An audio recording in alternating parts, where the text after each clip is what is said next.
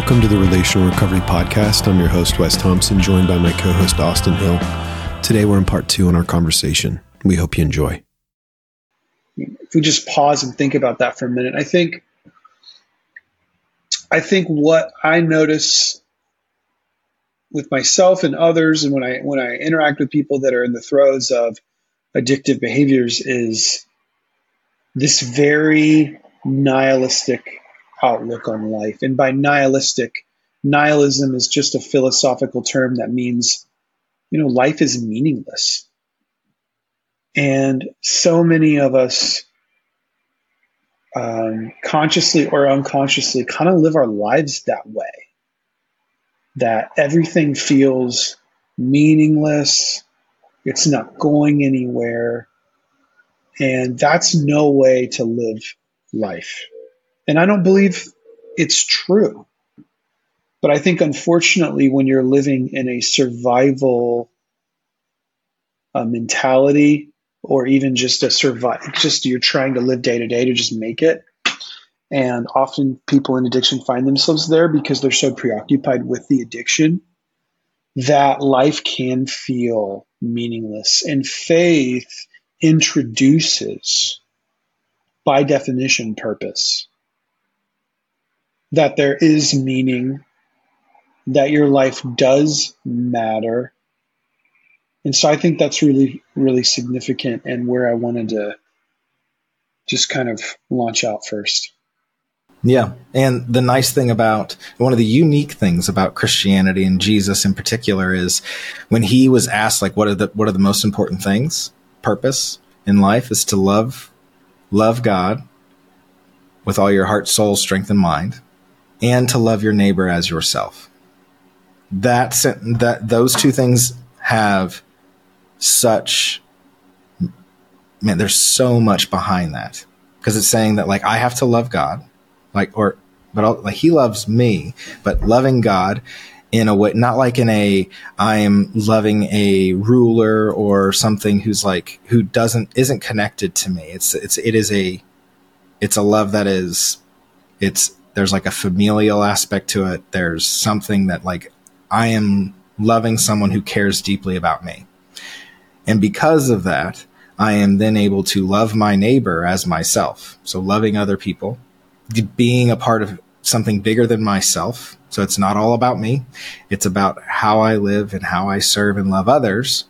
But at the same time, it is not just the world isn't made up of just you and God. It's a lot of people.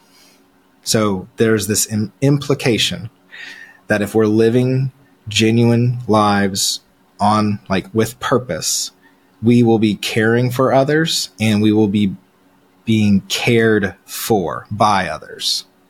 Because that's how God designed all of us, believers and non-believers. He gave all of us a desire to want to be in a meaningful community that needs me, that values me. And that's how he made us.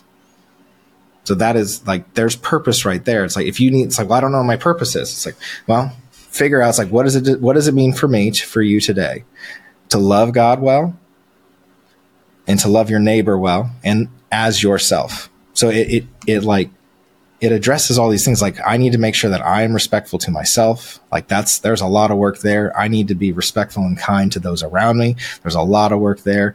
And then I have to understand that this guy, Jesus, loves me in one of the most beautiful ways, because nothing more beautiful than someone sacrificing their lives for someone. Like, that is ultimate devotion. That's the person that we're loving, that we are loved by, and that we are following. So there's a lot of purpose just in the statement of, when Jesus was asked what's the most important thing, is to love God and love your neighbor as yourself. I think just from a high level perspective too, it's significant to recognize that our lives have purpose, because if our lives have purpose, then that means our choices matter. And there's been a lot of words written about the fact that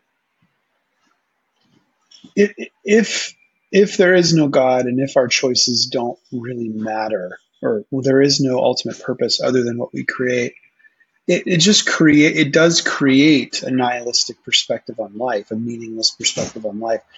Words like love are just words that we create. They don't really have meaning. And I think that is such a a lifeless way to live, which sounds funny, but it's hard to live without purpose. I think human beings need purpose. I mean, there's a proverb about, you know, when we lack vision, we perish. And I think that's so true. If we can't look out into the future and see something better and see that this is all aimed at something good, then it's going to be really hard to muster up the courage to work towards it. And so purpose is really important. It's really significant. And everybody has it. Everyone has it.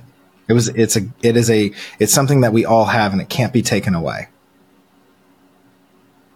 It can be adjusted, but it can't be taken away.